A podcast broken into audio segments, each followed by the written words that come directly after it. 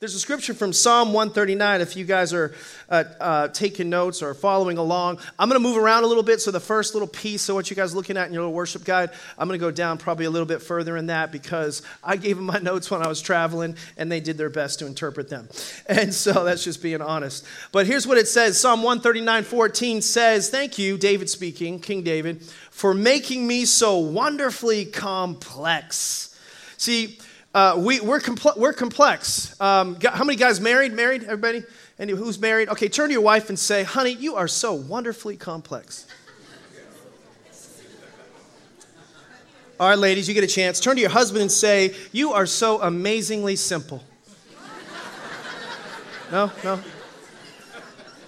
We are, though. We are. It's true. We really are that dumb. Uh, like, I don't know how he doesn't know. we really are that dumb. Yeah. My wife doesn't say simple, she says predictable. She's just, you are so predictable, you know? And uh, why, why is a hug always got to mean more, you know? And because I'm predictable. And you've been away. no, anyway. It's a marriage retreat. Sorry. Uh, moving right along. But but you know, as men and women, we we're actually the truth is we're actually um, we're actually both complex according to the scripture in Psalm 139. Uh, even though there's some differences, you know, guys, you know, kind of have an on and off switch, and girls have all these like buttons and dials and procedures and tweaks and you know different things that you got to do and gauges and all that kind of stuff but we're still both complex, you know?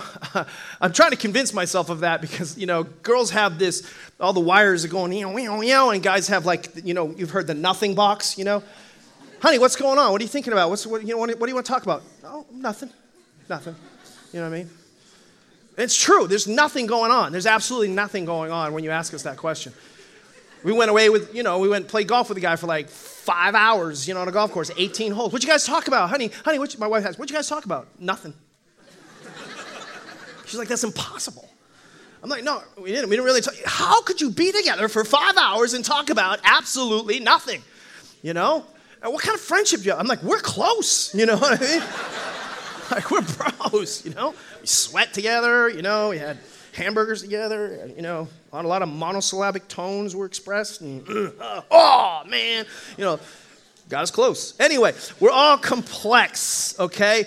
But to be all that God wants us to be, um, we sometimes have to look at different dimensions of our life to be able to unpack that. So I'm starting a series positive ID, all right? And, I, and, I, and there's different ways that we can kind of get into this, but have you ever, this is church now, everybody, this is church. Have you ever been pulled over by a police officer? Anybody, raise your hand.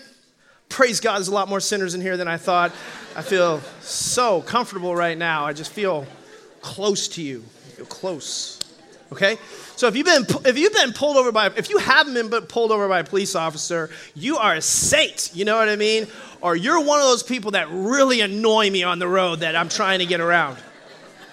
You know who you are. You like you're like below the speed limit, you know, people. Come on. Anyway, so when you get pulled over by a police officer, the first question the police officer asks is, "Can I see some ID. Can I see some ID, right? And you're like, oh my gosh, oh my gosh, who am I? And so you're like you're like lost. You know what I mean? You're so afraid you don't have your wallet. But basically, in short, the guy's trying to figure out, the girl's trying to figure out, whoever the police officer's trying to figure out is who are you? Or is what I see, you know, or what this says, who I see? Are those two things congruent? And really what having an identity in Christ is all about is what we see on the outside is congruent with who God made us on the inside. God wants us to have a positive ID, not just make a positive ID, right? That's what a police officer. I'm going to make a positive ID. Hold on, I'm going to check you out. You know, I'm just going to scroll through your history. Uh, we want to make sure that we are congruent as Christians, and and we need to, and sometimes we need to see some ID. Turn to your neighbor and say, "Can I see some ID?" Hopefully, it's a positive ID, and hopefully, what you see is matching actually who you are. Some of us have lost our ID. Anybody ever lost your wallet before? I'm one of those guys. You know what I mean? Like, I, I, my phone, I'll never lose, but my wallet, it's been all over the world. It's been shipped from other countries back to me. It's, it's, Anyway, um, but if you've ever lost your ID, you know what that's stressful, you know? And, and, and some don't see the significance of losing your ID or, the significance of your ID until you lose your ID. But as soon as you lose your ID, like, you're like, oh my gosh, who am I? You know what I mean? Like, ah, uh, you know, you're, you're, you're wandering around like, I don't even know who I am. I'm stressed out. I'm freaked out. I'm confused. I can't do anything. I can't make a decision because I don't have my ID right? And, and there's, a, there's a comparison to that. There's a similarity to that in life. You don't want to go anywhere, and, and some don't realize that your identity in Christ is strategically important, critical, crucial key to life and meaning. In fact, in the first part of your notes, in your little worship guide there, I think it talks about kind of some, some signs or symptoms of a healthy ID. I want to give you a picture or, or illustration first, and then I'll give you a few kind of scientific descriptions just so you can see how smart I am, but basically I just I just wrote some things that somebody else said. And so the illustration is this like I think a picture of a healthy ID manifests on the outside because of something that's going on on the inside. Everybody with me? So I have I have uh, I have six kids, two two by marriage. We don't differentiate anymore. Once they're in, it's like the mafia. You're in. You can't get out and and but but but my four biological kids, my youngest one, Morgan, we call her Momo, or Blueberry because she got these big blue, blue eyes. When she when she's she's the fourth child in the lineup, and she reaped the benefits of progressive parenthood. Okay, so so Devin was the experiment. You know what I'm talking about. So I apologize for the things that you saw and manifested in his life growing up, but it's because we were figuring stuff out. You know you know, when he was an infant, I was just, and he cried and screamed, I'm like, just tell me what you want, you know, and my wife's like, he's six months old. You know, I'm like, yeah, but why do we do this? And anyway, we figured stuff out. By the time we got to Morgan, it, it got better. And she, she reaped the harvest of like, you know, a, a positive, healthy, encouraging environment. So she had, she had a really healthy identity. And it would manifest in different ways. But here's just one picture I can remember, just right out here in the parking lot. She went to our school. We have a Christian school. We've had it for 20 plus years. And one day we were dropping her off at school late. Very rare. We, we drop our children off late, so don't get any ideas. And we, we, we're, we're in a truck, like a, an expedition, it's kind of high. She pops down, she's like four or five years old, and she just runs off to go to school with her friends. And like recess had already started, and she's got her little cute little uniform on, a little blue sweater, a little MCA emblem, and a little curly hair. And she's the cutest little thing. I mean, she's so, so cute.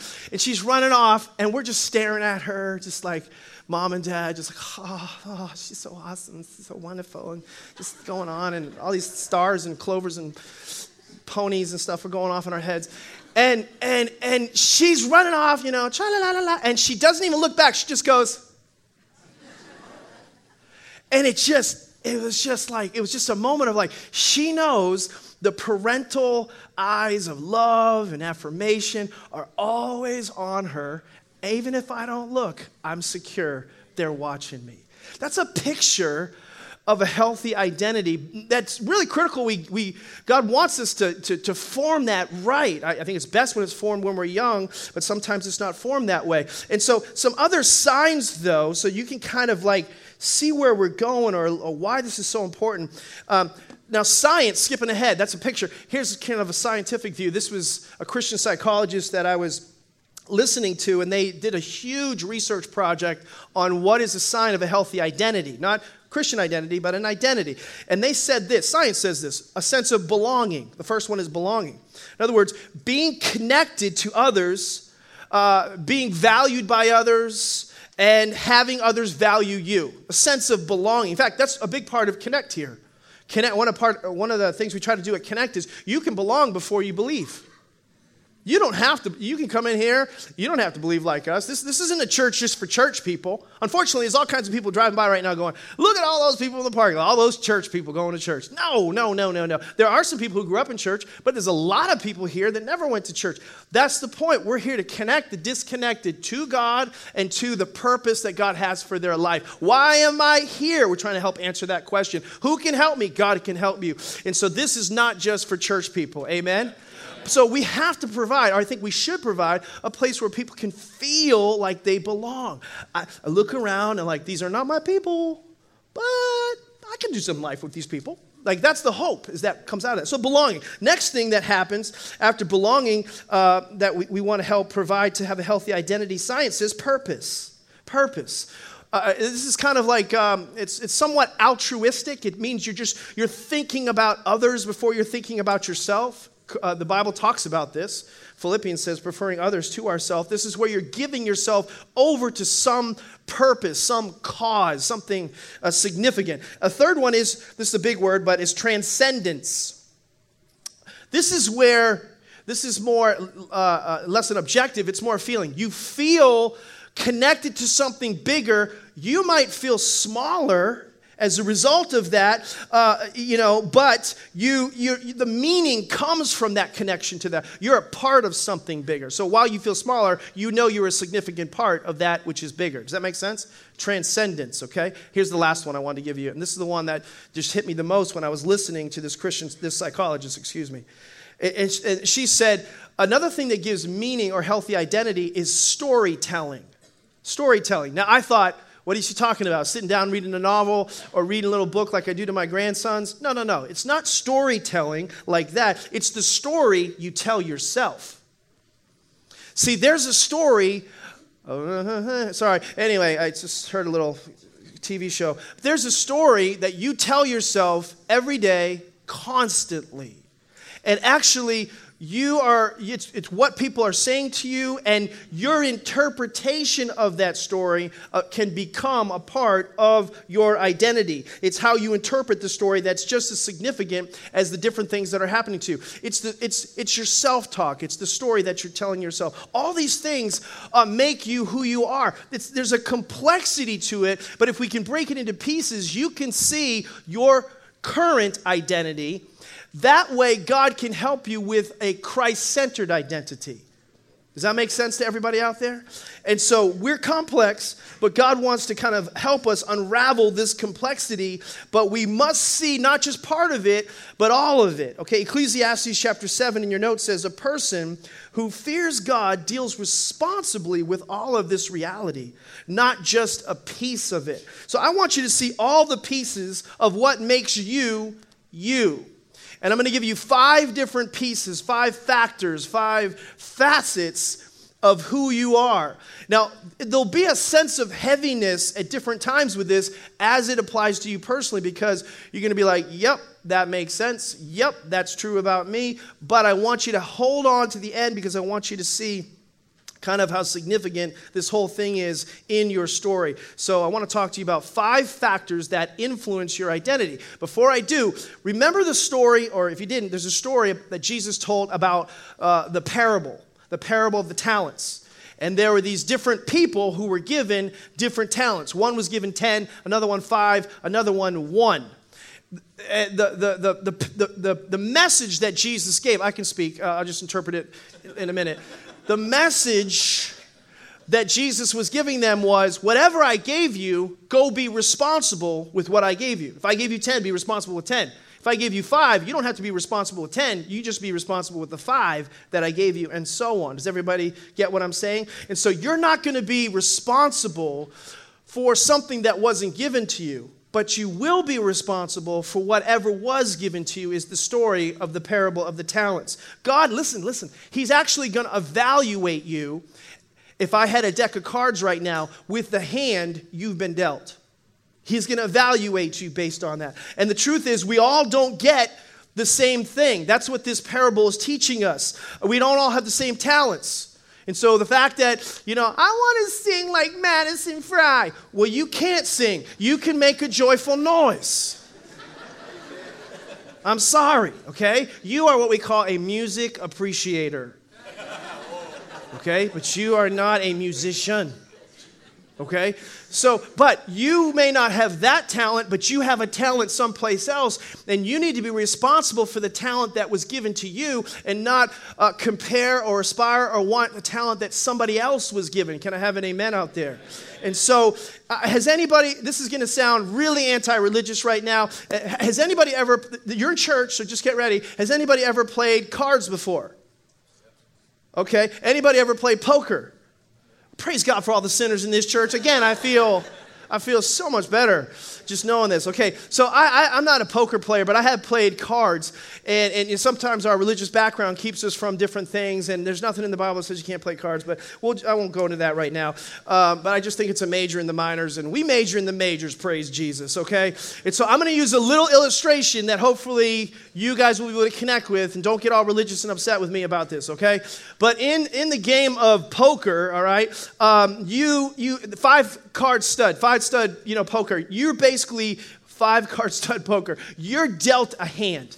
Now, you can't mix and match that hand. You can't trade it back in. You have to, in that game, play the hand you've been given. You get five cards, that's the hand. You got to make it work. Is everybody with me? You play the hand that you were dealt. This, this is really a metaphor for life. You've been given a hand, and certain things have been dealt with, dealt to you. You've been dealt a certain hand. You have to play that hand. For example, you didn't choose uh, the, the, the, parents you have. You didn't choose your parents. Some of you are like, I wish I could have. Uh, you didn't choose uh, where you were born, when you were born, how you were born. Uh, you didn't choose, you know, your race. You didn't choose the, the, the, the, the time in history you were born. You didn't choose, again, your talents. You didn't choose your looks, you, all these different things. You were dealt a certain hand. Now, the, the longer you get frustrated with that, the, the, the more difficult life's going to be for you. You might as well accept this is my hand. I need to play the hand that I've been dealt. Is everybody with me? And so the Bible tells us in so many words, He gives us kind of like five similarly key factors hands, uh, as it were, for your life. And each card that I'm going to give you today represents a part of your current identity. Now, in each one of these cards, know this all of the cards are flawed. They're flawed. Uh, every card is, is in, in, in, essence, marred by sin. It's been marked or marred by sin. We, uh, uh we were born into that. We, we, we call this the, the, the, results of or the byproduct of uh, original sin. And there's just this generational thing that kind of gets passed down to us. And so as a result, our planet is not perfect. Nothing on this planet is perfect. Nothing in, in the world is perfect except God's Word. The Bible says God's Word is perfect. But everything in this world is broken. Weather is broken. Like, we know that up here in New England pretty well. Uh, the economy is broken, you know. Uh, our bodies are broken. Uh, yours are, not mine. No, I'm just kidding. I'm just kidding. Uh, relationships are broken, right? Because we live, what? In a broken, busted world. And so nothing is, is works per uh, relationships. Uh, you know, my wife, you know, I, I married a sinner and she married a bigger one. You know, uh, she's an angel, but she, she's watching right now, right? So I'm just being careful. Okay, so but when two broken people come together, it's kind of hard to have a perfect relationship. So if we're if we're praying for heaven on earth, if we're praying for perfect, we're going to be sorely disappointed because heaven's a perfect place. Heaven, there's no more pain, no more problems, no more sorrow, no more sadness, no more crying, no more tears, no more conflict, no more pressure. Haagen-Dazs becomes muscle. Come on, people all right? But that's heaven. But in the here and now, we're living in an imperfect world, and you need to know things about your hand. Your hand that you've been dealt, it's marred by sin. Now, here's another thing. listen, listen, listen. I tell you all that because it makes the next part more appetizing, more appealing, more you should want to have this. But Jesus came into the world to change your hand. He came into this world, as it were, to transform the cards you've been given, the face cards, the number on which those cards, that change the deck to turn it all around so that your hand becomes a winning hand. See, everybody, when you realize you are broken, when you realize the hand you've been dealt, it should make you long for, want relationship with God. Last point. This is just all this is just setting this up for these five things. The last thing is the hand we've been dealt. We're going to stand before God one day and have to, and we're evaluated for the hand we've been dealt. I'm not. You're not going to be evaluated for the hand Deryck Frye got, or or Pastor Deej got, or Pastor Mark got, or somebody else that you have sitting in your row got. You're only going to be evaluated for the hand you've been given. That's why you need to know what you've been dealt. Is everybody tracking with me? So here's five things that make me who I am. Write this down if you're taking notes. Number one, one thing that makes you who you are is your chemistry, my chemistry. This is referring to like things like your chromosomes, your, your DNA, your genes, excuse me, your hormones, Uh, yep, even your hormones. Uh, you know, kind of just your, your biology. Your biology. Okay, this is kind of that first card, your, your, your biological side of you.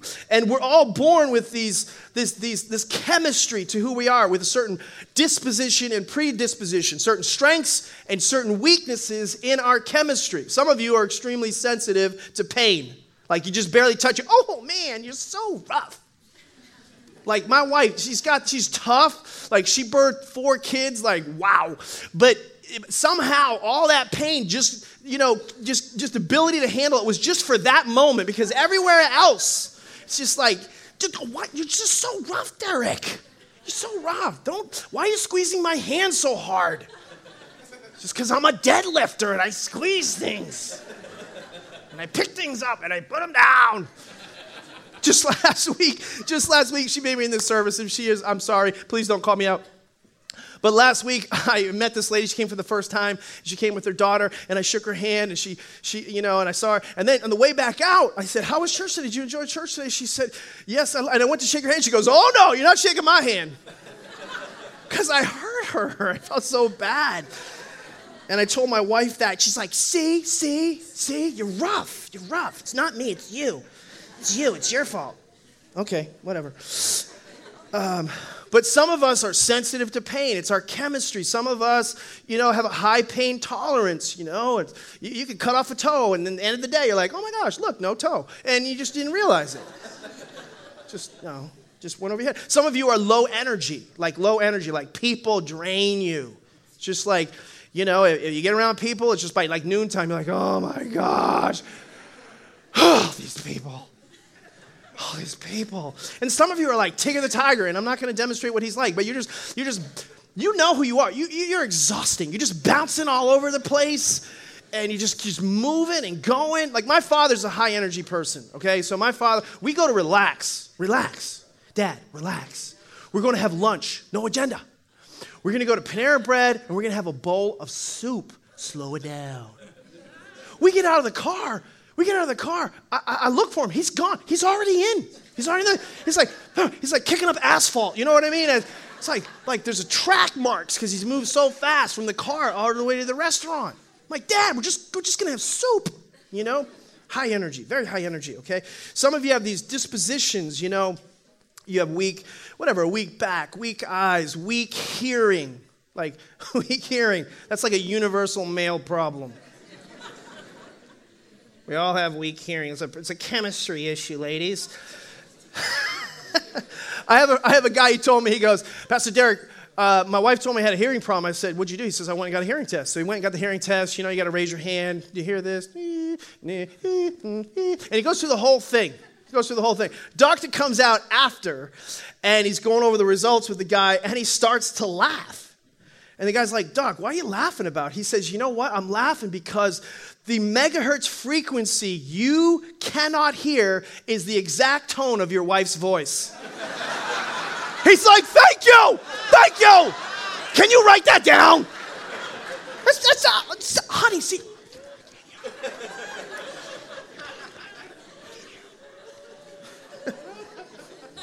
so, guys, the moral of the story is just tell your wives it's your tone of voice.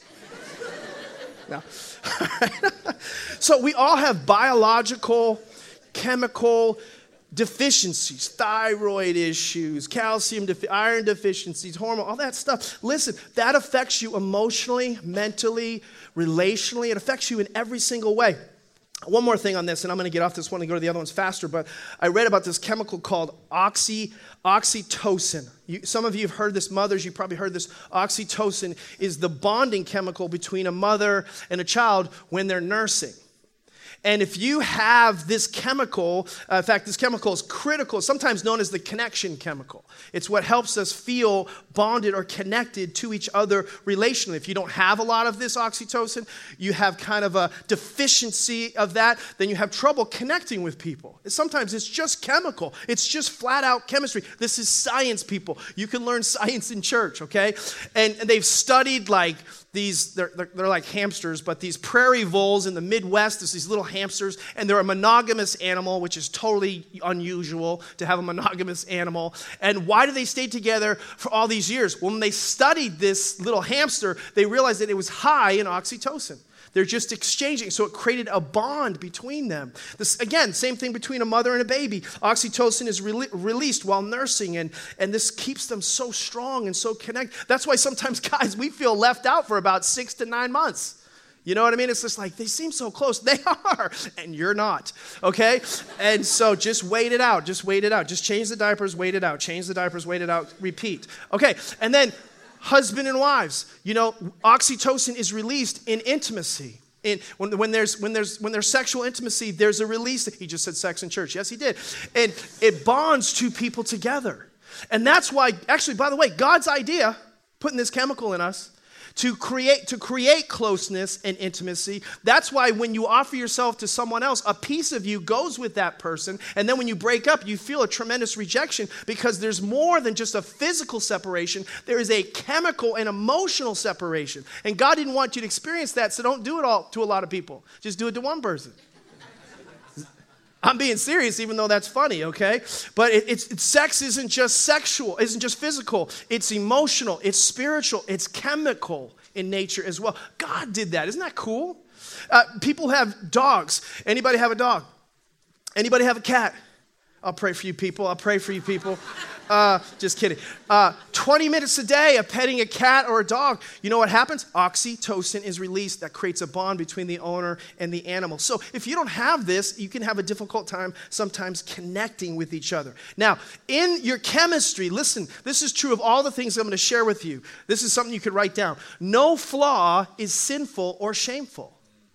See, all of these flaws, you know, you, you, you're like, ah, you know, yeah, I have that. Pre- I'm low energy. I'm, I struggle with that. I did okay, all right, fine. But no flaw that you've inherited, that you've been dealt, is something that's sinful or shameful. In fact, there are things that are broken in this world that God wants to redeem he wants to redeem them. He wants to take your story, your hand, and He wants to make it a winning hand, your story, and do something for His glory through your hand. It shows His miraculous intervention. See, faith doesn't make sense, it makes miracles. And so, so there are some things that God wants to use through you. I, I bought a pair of jeans a little while ago. That's not this pair of jeans. And the jeans are what you call distressed jeans. Some of you ladies know what I'm talking about. Some of you guys are just like, I don't know what he just said.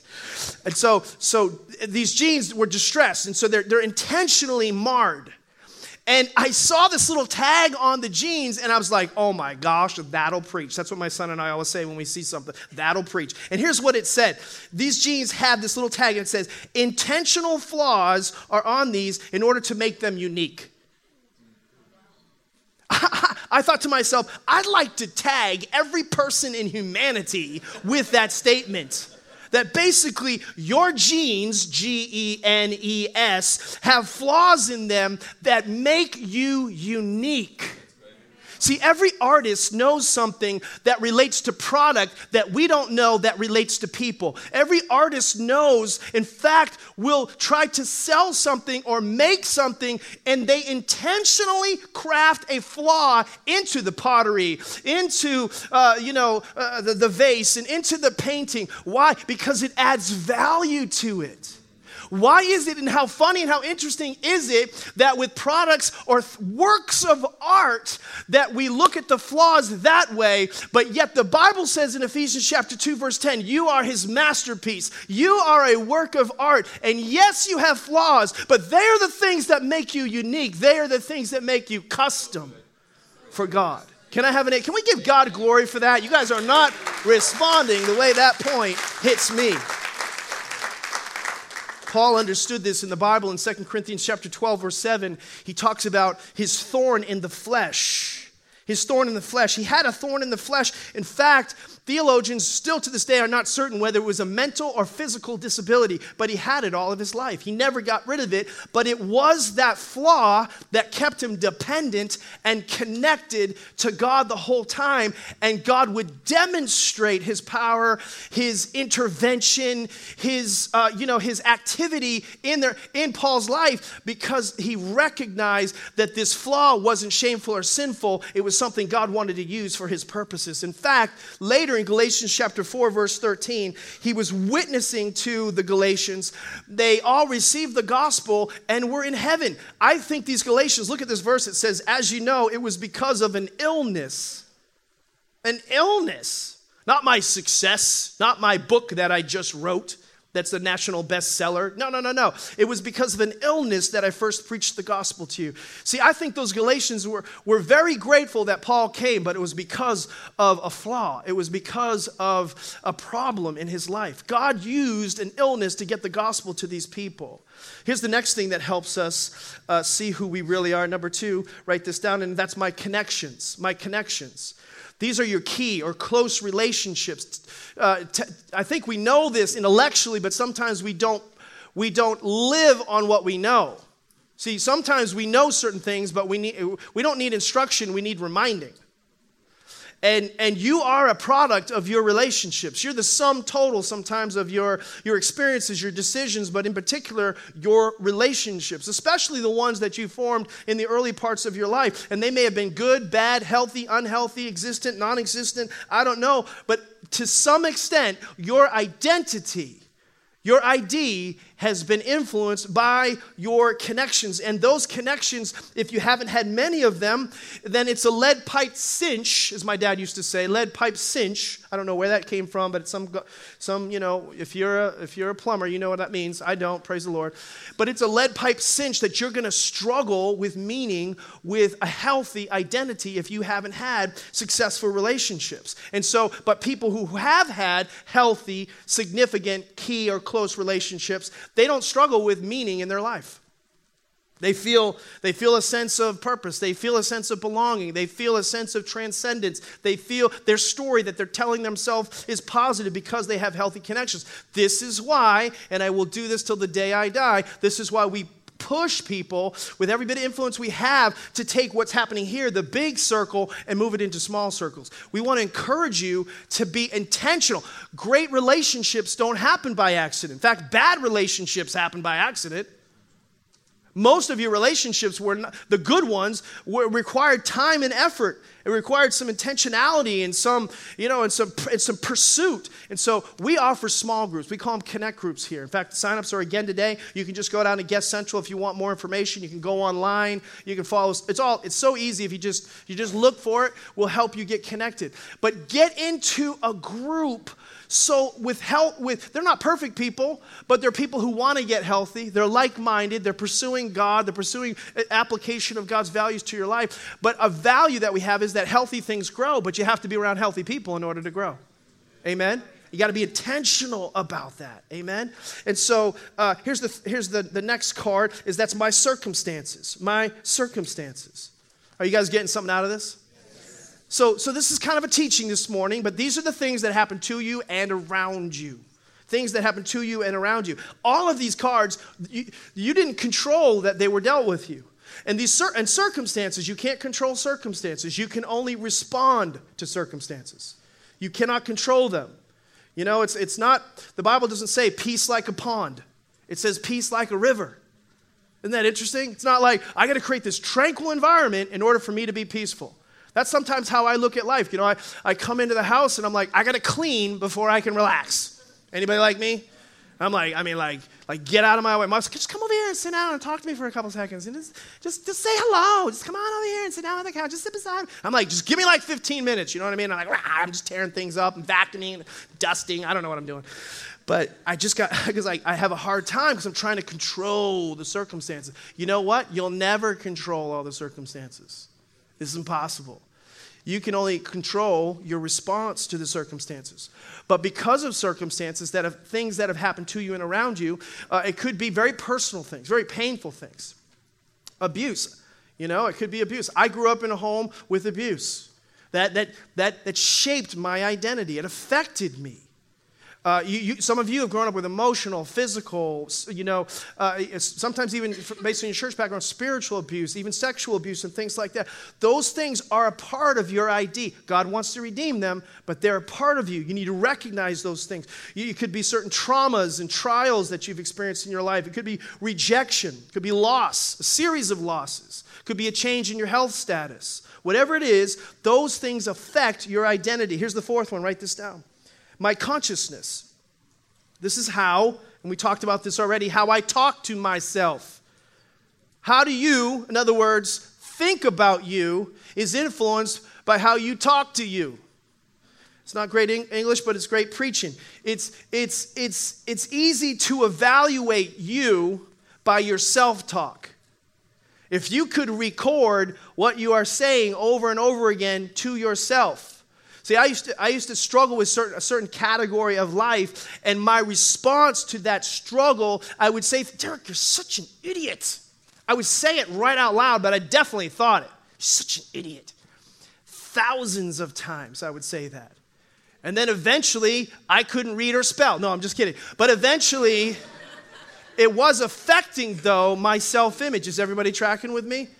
Eventually, it was, it was affecting my, my, my self image. And so, so the whole, this whole life that we're in, basically, what happens is if we're not careful, we become like this broken record. And there's never a time in your life you're not talking to Jesus. I remember reading John 17, and Jesus was praying to God. In other words, God was praying to God.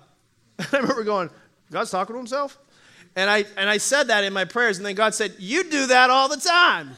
Why, what, what's the big deal? You know, we're all talking to ourselves all the time. In fact, if you talk to others the way you talk to yourself, we might not have any friends. Your self talk is important. Your thought life is important. Why? Because you're your toughest critic, truthfully. And another truth is we lie to ourselves a lot. We tell, our, we tell ourselves things that aren't true, they're just feelings. Jeremiah 17 says, verse 9, it says, The heart is deceitful and desperately wicked. Who can know it? Often, though, we believe the lies that we tell ourselves, and, and your consciousness is influencing your identity. What I say to me is influencing me. And what happens even worse sometimes is that the things that people say about you are influencing you too. In other words, people have said things. Has anybody ever had bad things spoken over them in their lives, spoken to them directly? I'm sure you have. And I wouldn't say that your focus should be on not remembering that. Your focus should be on not repeating that. See, I've filed some things. I can remember I told this just a little while ago when I was in cemetery, I mean seminary, and I can remember when I was this professor was was helping me uh, in my public communication. I took a public communication thing, and he I'll never forget it. He said, "You are a, this is a piss you are a piss poor communicator, and you'll never be a good preacher." That's what he said. 19 years old, I heard that. Now, that's on file. That's on file. But the thing is, if you pull that file out and you repeat that over and over again, then it will eventually become a self fulfilling prophecy. Is everybody tracking with me? It's interesting. Self fulfilling prophecy is often referred to kind of scientifically. In other words, I keep saying something, it will become something in my life if I'm not careful about it. And so, if you don't, if you want to go in a different direction, you have to change your thoughts, but you also have to decide not to repeat your thoughts. Write this down if you're taking notes. A thought doesn't have to be true to hurt you, you just have to believe it. You just have to believe it. See, a lot of things you've chosen to believe, and that's what's hurting you. That's what's affecting the congruency of your identity. If you're thinking things like, or you're saying things like, this marriage is never going to last, it's lead pipe cinch, I'll use that line again, it won't last. The person who says I can and the person who says I can't, both of them are right. Yes. They're both right. For as a man thinketh in his heart, so is he. Proverbs 23 7. Right? Look at this other verse in Proverbs 4:23. It says, "Be careful what you think, because your thoughts run your life." But then Job, he tells us in Job 3:25, he says, "What I always feared, self-fulfilling prophecy, has happened to me. What I dreaded has come to be." So if you keep dwelling on it, you become fearful that those things are going to happen, and that fear becomes a reality if we're not careful. Fear and faith have the same definition, but a different decision. They both believe something that has not yet happened, but one believes bad and one believes good. One believes something that is in line with what God says, and one believes something that is in line with what somebody else said, the devil says, or your feelings are telling you. And you have to make a decision which one you choose to believe. Feelings aren't facts, they're, they're real, but they're not reliable. Amen? I feel unattractive. Well, is that true? No, it's not true. I, I feel dumb. Well, you're not dumb. You know what I mean? I don't think anybody's ever going to marry me. Well, that is that is that really true? Nobody's ever. Gonna, if you keep talking like that, it may be a reality, right? And so we have to decide certain things. But what actually changes the trajectory or direction is this fifth card. Write this down. And this is huge. And this is what I would call the wild card, and that is my choices the choices that we make. This is the wild card that God provides. See, you and I were made in the image of God. We were created in His likeness. We're not like the animals. We're not like the monkeys and the penguins and cows and the elephants and rabbits and all those kind of things. They have and have to follow instincts. They do not have this powerful muscle, free moral choice. It's a muscle. And it is the most powerful muscle that you have in your soul, in your body. As I've said many times before, you have the power to choose. Now, freedom of choice is the greatest blessing and the greatest curse, I think, in life because some of us make choices that are self deprecating, uh, that are harmful, that are self defeating, that are dumb, that hurt other people, not just us, because of our choices. But the good news is we can choose differently. Can I have an amen out there? God's given us this this thing that sometimes I'm like, why'd you give it to me? He gave it to me because you can't love without choice. You can't choose right or wrong. You can't receive the blessing and the benefit and the reward from it if there's not a choice before it in the process. And so life is a series of choices that you make, and every single choice makes you. Amen? I'd like you to bow your heads and close your eyes. I'd like to pray for you.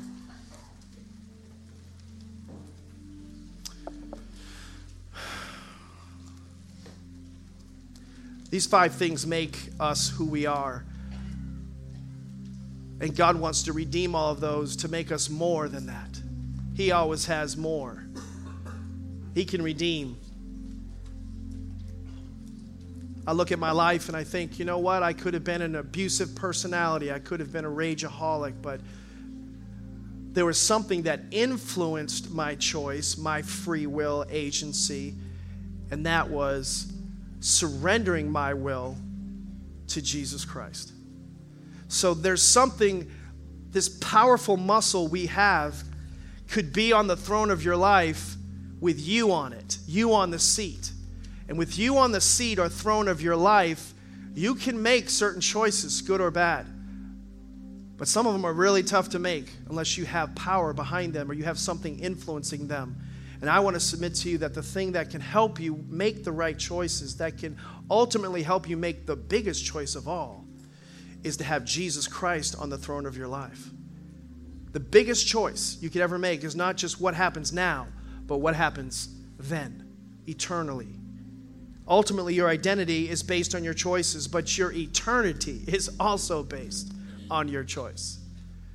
And so, with every head bowed and every eye closed, maybe you're here today and you've never surrendered this muscle, this, this part of your will. Jesus was in Gethsemane and he modeled it for us and he said, Not my will, but yours be done as he faced the sin of, of humanity. But as you face your own sins and your own situation and your own circumstances, perhaps this Jesus is more than a prophet. Perhaps this Jesus is some more than some historical figure. Perhaps he really was the Son of God and he came from heaven to earth to reconcile man back to himself, to deal with this, this sin problem, this broke, busted hand that we've all been dealt, and he could turn it around for something good. But in order for that to happen, I'm going to have to surrender my hand to him so he can change it.